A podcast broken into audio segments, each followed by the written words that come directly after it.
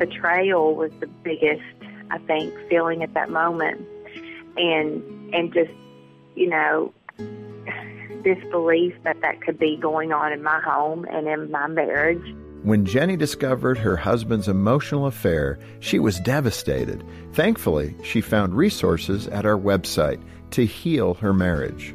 I think Focus on the Family has been almost like a conduit to kind of pull together um, two lives that's been broken.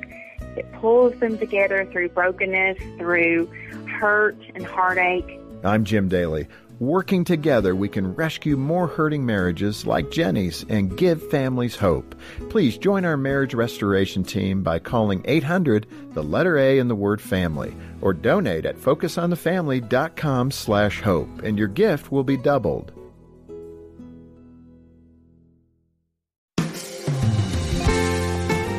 Okay, I know that as a dad, there have been moments when it feels like my plate is overflowing, and somehow I've got to squeeze time in for my family, especially for my kids. That's not the way I want to operate, it's just how life goes sometimes.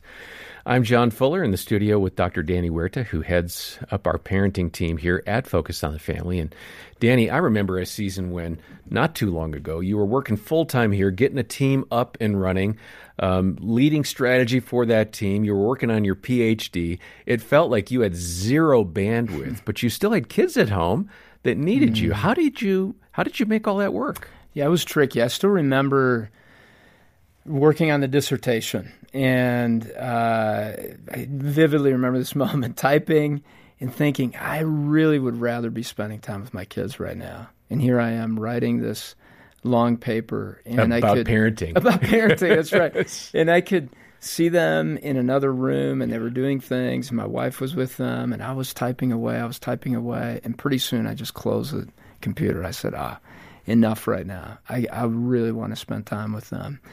And it really it took moments of me being fully aware of that. And then i checked in with my kids as well. Hey mm. how's this going? I know this is a busy season. I'm not spending as much time as i would love to spend with you guys. And it's you guys didn't get to choose that.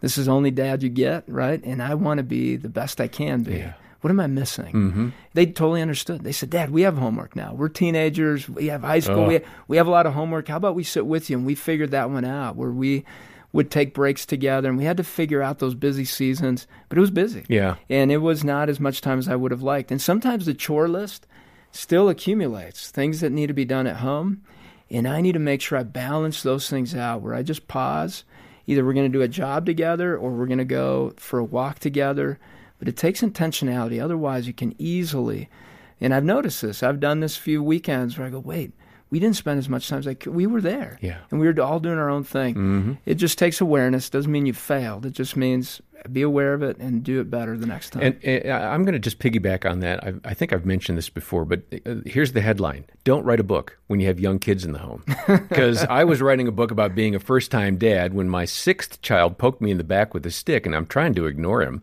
I'm trying to write this great book about being a good dad and he wants to play. Yeah. And boy, the Lord got a hold of me really quickly in that circumstance. And so it's like I did the same thing. It's like shut shut the computer down. Yeah. Let's pick up the stick. Let's play sword fight. And it it was 10 minutes. And then mm-hmm. he was happy. He wandered off after that and was like, "Okay, we had fun." And that meant something to him. Uh, that ties right into the conversation we're going to hear now with Julie Lavender. Jim Daly and I spoke with her. She explained why it's good to take time and play with your kids.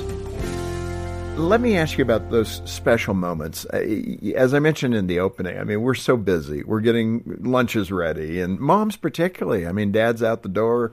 Maybe some work at home moms are, you know, maxed out too, you know, whether they're working outside the home and then working in the home, whatever. But the point of that is, I'm exhausted to think about those little things. Those little things are going to just wipe me out if I'm trying to think about writing a note to Junior and you know. So how do you convince yourself this is important enough that you need to do it? Well, I, I, think we have to be intentional. I know that's a word that gets overused about being intentional, but I, I do think we have to. I mean, we're intentional about taking our vitamins or, you know, getting up and doing devotional or getting our shower and getting dressed. And when we're intentional about those things, if it only takes a few minutes to do some of these small things, then it is so vitally important, I believe. Um, and I, I don't want it to feel like one more burden that the families you know that the parents have to do because we are so busy. But we can just add some little something. And even if we don't do something every day you know even if it's just a couple of times a week the children are going to look back and think they're going to remember those things. They Yeah. might not remember oh we didn't do it every day but you know they can think back and know that, Yeah. that they did something like that And I, I like that. Let's get into it so people can get their heads around what we're talking about.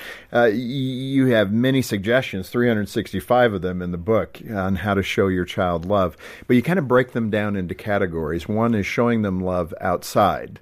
So uh, give us a couple of examples of showing your kids love outside. Well, one of the ways that we found to do that, my husband is a, a biologist slash entomologist by trade, and so he does an amazing job of teaching the kids to appreciate God's creations and nature. And so we love to get outside and look for critters. We try to listen. We try to observe with all five senses. And, you know, whether you can be, whether you're playing outside, if you engage with what the kids are doing and say, "Oh, listen to that bird. Did you see that squirrel?" You know, teach them to enjoy nature and appreciate. Nature. So you don't need a degree to do that, I guess. Oh, absolutely not. no, not. definitely not. Definitely not. Um, but then we would also, uh, so we would do, do things fun while they were playing, but then we would also be real deliberate. Um, one of my daughter's favorite memories is having stick races every time we found a stream. And every family member would have to get a stick, and it would have to be something, a little short stick, and it would have to be noticeably different so that we could throw it in at one end, run around to the other to see whose stick won the race. And my daughter just still thinks that was one of the most fun things. See, I'd go get a popsicle stick. What about you, John? Well, that would That's sleek and good. Has a I'd flat look bottom. for something big that has. I think it it would glide through that water. Okay. What do you think? I think you'd win. Carry one around in your pocket, and then okay. So what what's another category? Um, fireflies, we love to uh, when the uh, when it's firefly season, we love to make sure we we do that. We have awakened the kids in the middle of the night, uh, early the hours if there was a meteor uh, shower. oh yeah. And we would lay on the blanket, lie on the blankets, and watch for the stars to fall. Um, we love to collect rocks and acorns just because, and compare size. So, so many jumping, jumping in puddles, playing with bubbles. You know, they can be very little, simple memories. But if we just keep in mind to do those things, rather than just be with them, but just be a little bit more intentional too to Let do me those things. let me ask you why um, some parents and you know moms tend to be the ones that lead this challenge, and I get that. I, I would wish more dads would be that creative, engaged person, and you know hopefully some dads are. But why do we struggle doing these things? I mean, this is what makes life fun. I think it does make life fun. I, I think I know for me because there were many times that I feel like all I could do was get the kids up, get them dressed, teach them a little, and put them back in bed at night. So I think it's just that we're constantly thinking what we need to do next. What's for dinner? Uh, when do we need to go to the grocery store? Um, Does that just get overwhelming to us? Then is I that think the it issue? gets very overwhelming. I think so we don't have capacity. I think so. I think we just fill up with that capacity. And I think we need to give ourselves grace with that.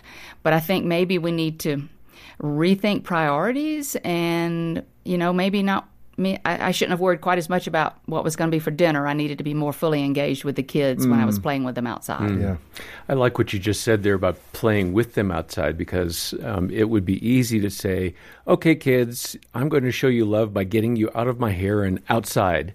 Uh, here in Colorado, we don't get lots of water. I remember when our children were maybe middle school, uh, we had a rainstorm that just had, I mean, it had the, the, the gutters just as a river uh, water was flowing through there. My kids went out and they're splashing around and they're they're making a big mess. And I thought I need to get out there with them. Right. And it kind of awakened a little kid in me that I had I let stuff kind of take over. So I like what you just said there. Play with them outside. Right. Because when they get older, sometimes it's easier to think, well, I can sit on the porch and I can still get some work done because I'm at least watching Right. them. But you know what? At the end of the day, then I'm the one that's missed out on the blessing of mm-hmm. the fun with, with being with them. And that work's still going to be there no matter what. So We used to do we used to do snowball fights, and Jean's mom bought us snowball makers. Oh, they're they're like tongs with two half balls on the end, and you'd reach into the snow and crush into a snowball, and we'd make fifty snowballs for each fort. And and, stack and 'em then up? we each get into the forts and then go at it. You know, Oh, my goodness. with about in South fifty Georgia, snowballs. I didn't even know there was such a thing as a snowball maker. You got to use what We've you got them on our website, so just look. I'm joking about that. Well, Danny, you and I both know that Jim Daly is the fun guy. He is going to gravitate toward having fun with his kids. Um, and there are ways that we can do that, especially when they're younger, that don't take like uh, hours and days. It can just be moments of grabbing onto the opportunity in front of us. Uh, kids remember those moments far longer than some of the the bigger things that we plan to, uh, don't they? They do, and it's so important to have fun in the home. It really is, and just the playfulness goes a long way in attachment, in the relationship, and we still play quite a bit. My son will bring his, his Nerf guns up.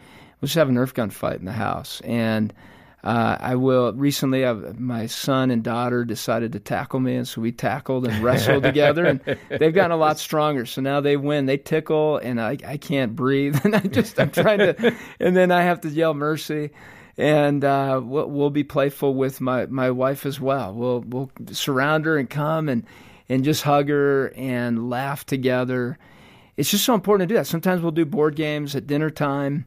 And uh, we also sometimes we'll turn the light off in our house and play hide and seek still. Oh, do you really? And uh, I love we're 19 and 17, and us as adults, and, and we play hide and seek like we used to, and the kids still love that. We each we we all have a little bit of kid in us.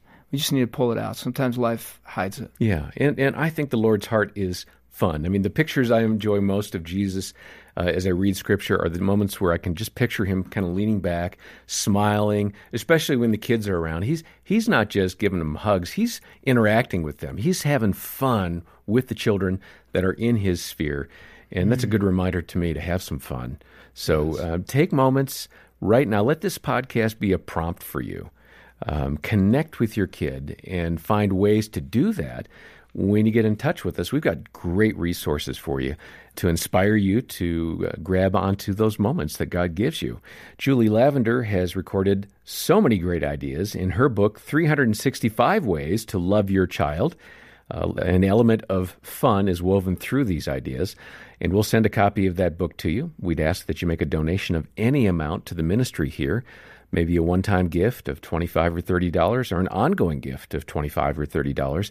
Uh, pour into the ministry of Focus on the Family, and we'll say thanks by sending a copy of this book to you.